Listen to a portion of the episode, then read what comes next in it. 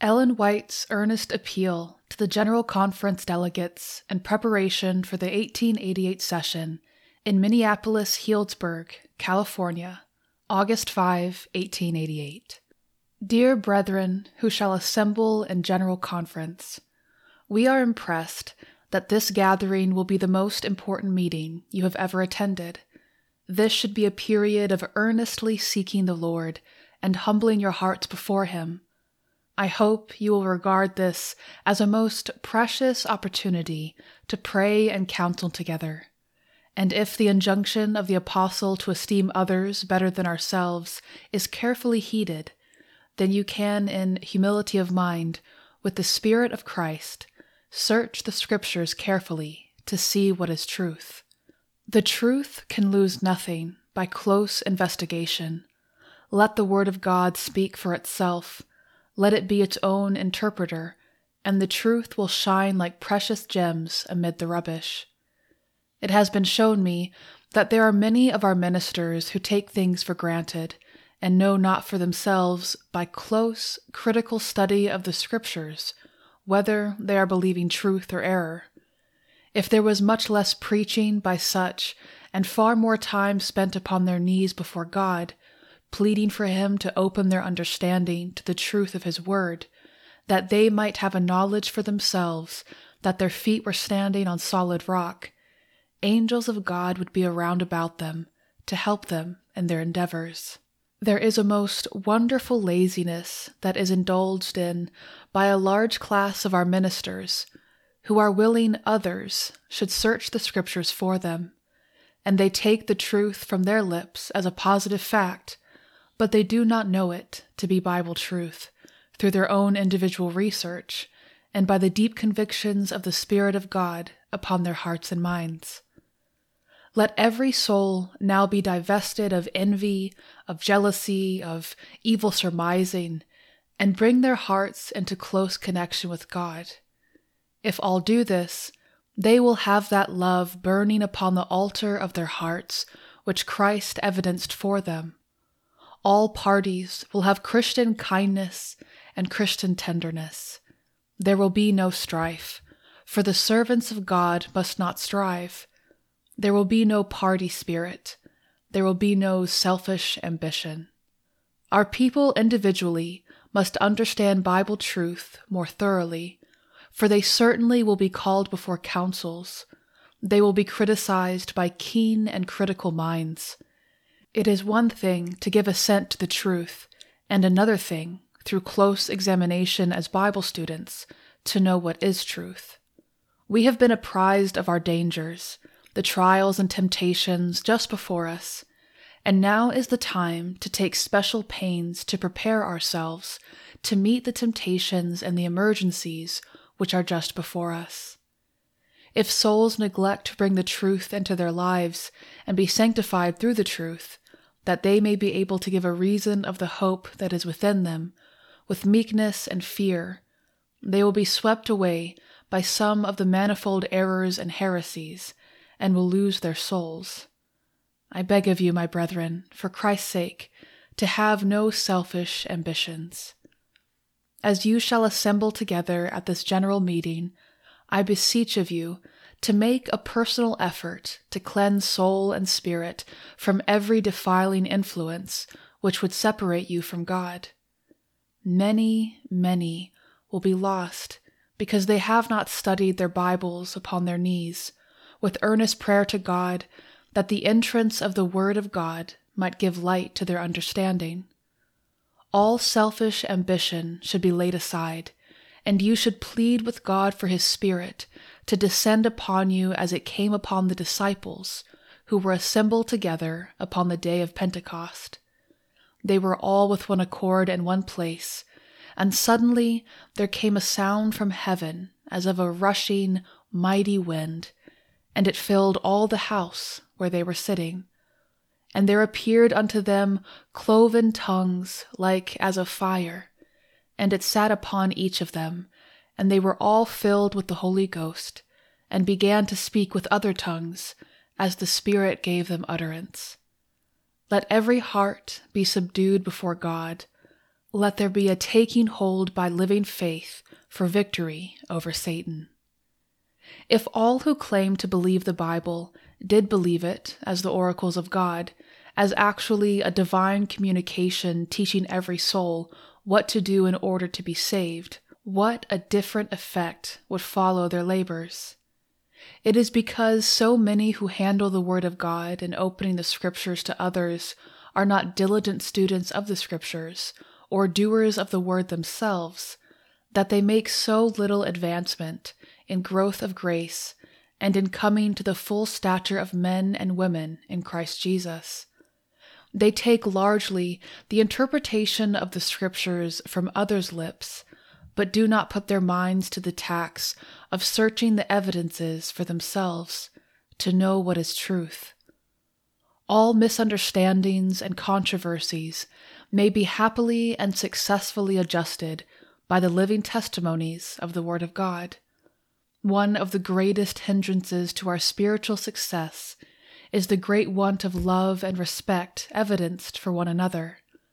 We should seek most earnestly, by every word and action, to answer the prayer of Christ and to encourage that unity which is expressed in the prayer of Christ, that we may be one, as He is one with the Father.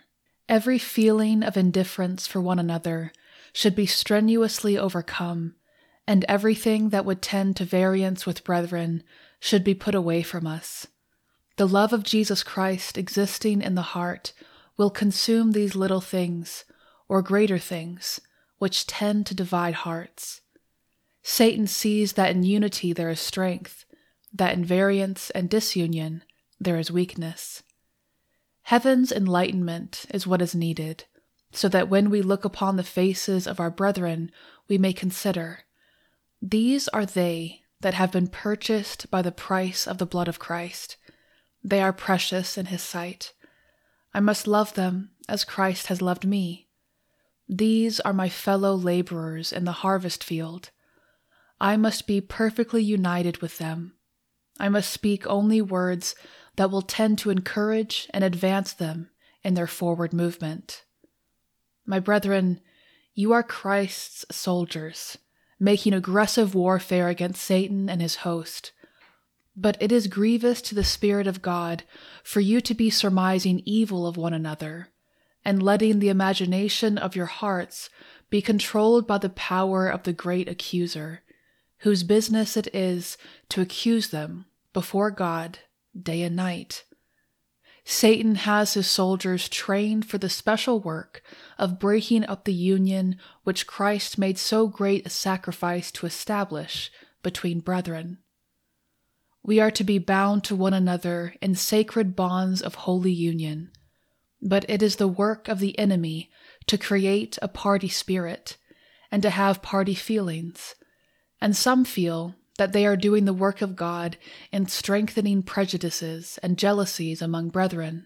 God would have a sacred order to exist among his co workers, that they may be bound together by Christ and the Lord God of Israel. We are to be faithful, frank, and true to the interests of each other. We are constantly to be listening for orders from our captain, but not be guilty of listening to reports against our brethren or imagining evil of our brethren. Our interests must be bound up with our brethren's, and it is decidedly nothing but the work of the devil to create suspicion and jealousies between the two branches of the work in our publishing houses. We are working for the same cause and under the same master. It is one work, for the preparation of the people of God in these last days. The prosperity and reputation of these institutions are to be zealously guarded, as we would have our own honor and reputation preserved. Everything like evil speaking, every word that savors of sarcasm, every influence that would demerit our brethren or any branch of the work of God, are all working away from the prayer of Christ. Satan is at work in this matter that the prayer of Christ may not be answered, and he has helpers in the very men who claim to be doing the work of God. Everything that is said to create suspicion or to cast a slur, or to demerit those engaged in these appointed agencies, is working on Satan's side of the question. It brings only weakness to our own souls, and it is a greater hindrance to the advancement of the work of God. For years, it has been shown me that everything of this character was grievous to the Spirit of God, and was giving the enemies of our faith great advantage to have misconceptions of the truth that God's laborers were seeking to advance. Some who think that they are really doing the Lord's work are traitors in the cause. They are dropping words that, if they would consider, they would know are the very line upon which Satan is at work to create dissension and to separate hearts. Envy is more common than we imagine, and prejudice is encouraged and becomes strong by indulgence in the hearts of those who should discern its baleful influence and spurn it from the soul temple. Jealousy is as cruel as the grave, but Satan makes this a masterly temptation, not only to estrange friends, but brethren. It is high time that every soul entrusted with responsibilities should examine his own heart diligently by the lighted candle of God's Word, to see whether he is indeed in the faith and in the love of the truth. The spirit of love for one another, as Christ has evidenced for us, will lead us to closely examine every impulse, every sentiment and feeling indulged in the light of the holy law of God, that the heart may be opened to conviction whether or not we are keeping the principles of that holy law or not. It is a positive duty which God enjoins upon our souls to bring our will and spirit under the control of the divine influence of the Spirit of God. When we do this, we shall rise above all these cheap and unconsecrated feelings, and every victory that is gained by our brethren, we shall be just as glad to see as if it were gained by ourselves. Brethren, when we are doers of the word and not hearers only, we shall think much less of self and esteem others better than ourselves. The greatest curse among our ministers today is seeking for the highest place, full of self importance and self esteem. They do not feel their need of the constant grace of Christ to work with all their efforts. Whatever you are in Christ like character, in purity, in persevering energy, in devoted piety, will give you position and will make others appreciate you. We should closely examine the oracles of God. The garments of self righteousness are to be laid aside. Let the word of God which you take in your hands be studied with simplicity. Cherish for it reverence, and study it with honesty of purpose. We are not to set our stakes and then interpret everything to reach this set point. Here is where some of our great reformers have failed, and this is the reason that men who today might be mighty champions for God and the truth are warring against the truth. Let every thought, every word, and the deportment savor of that courtesy and Christian politeness toward each other which the Scriptures enjoin. God designs we should be learners, first from the living oracles, and second, from God how to treat our fellow men. This is God's order. The Word of God is the great detector of error. To it, we believe everything must be brought. The Bible must be our standard for every doctrine and practice. We must study it reverently. We are to receive no one's opinion without comparing it with the Scriptures. Here is divine authority, which is supreme in matters of faith. It is the word of the living God that is to decide all controversies. It is when men mingle their own human smartness with God's words of truth and giving sharp thrust to those who are in controversy with them that they show that they have not a sacred reverence for God's inspired word. They mix the human with the divine, the common with the sacred, and they belittle God's word. We must, in searching the scriptures, be filled with wisdom and power that is above the human, which will so soften and subdue our hard hearts that we will search the Scriptures as diligent students, and will receive the engrafted word, that we may know the truth, that we may teach it to others as it is in Jesus. The correct interpretation of the Scriptures is not all that God requires. He enjoins upon us that we should not only know the truth, but that we should practice the truth as it is in Jesus. We are to bring into our practice, in our association with our fellow men, the Spirit of Him who gave us the truth. We must not only search the truth as for hidden treasures, but it is a positive necessity. If we are laborers together with God, that we comply with the conditions laid down in His Word, and bring the Spirit of Christ into our hearts, that our understanding may be strengthened, and we become apt teachers to make known to others the truth as it is revealed to us in His Word. All frivolity, all jesting and joking, all commonness and cheapness of spirit must be put away by Christ's ambassadors. All pride, all envy, all evil surmisings and jealousies must be overcome by the grace of Christ, and sobriety, humility, purity, and godliness must be encouraged and revealed in the life and character.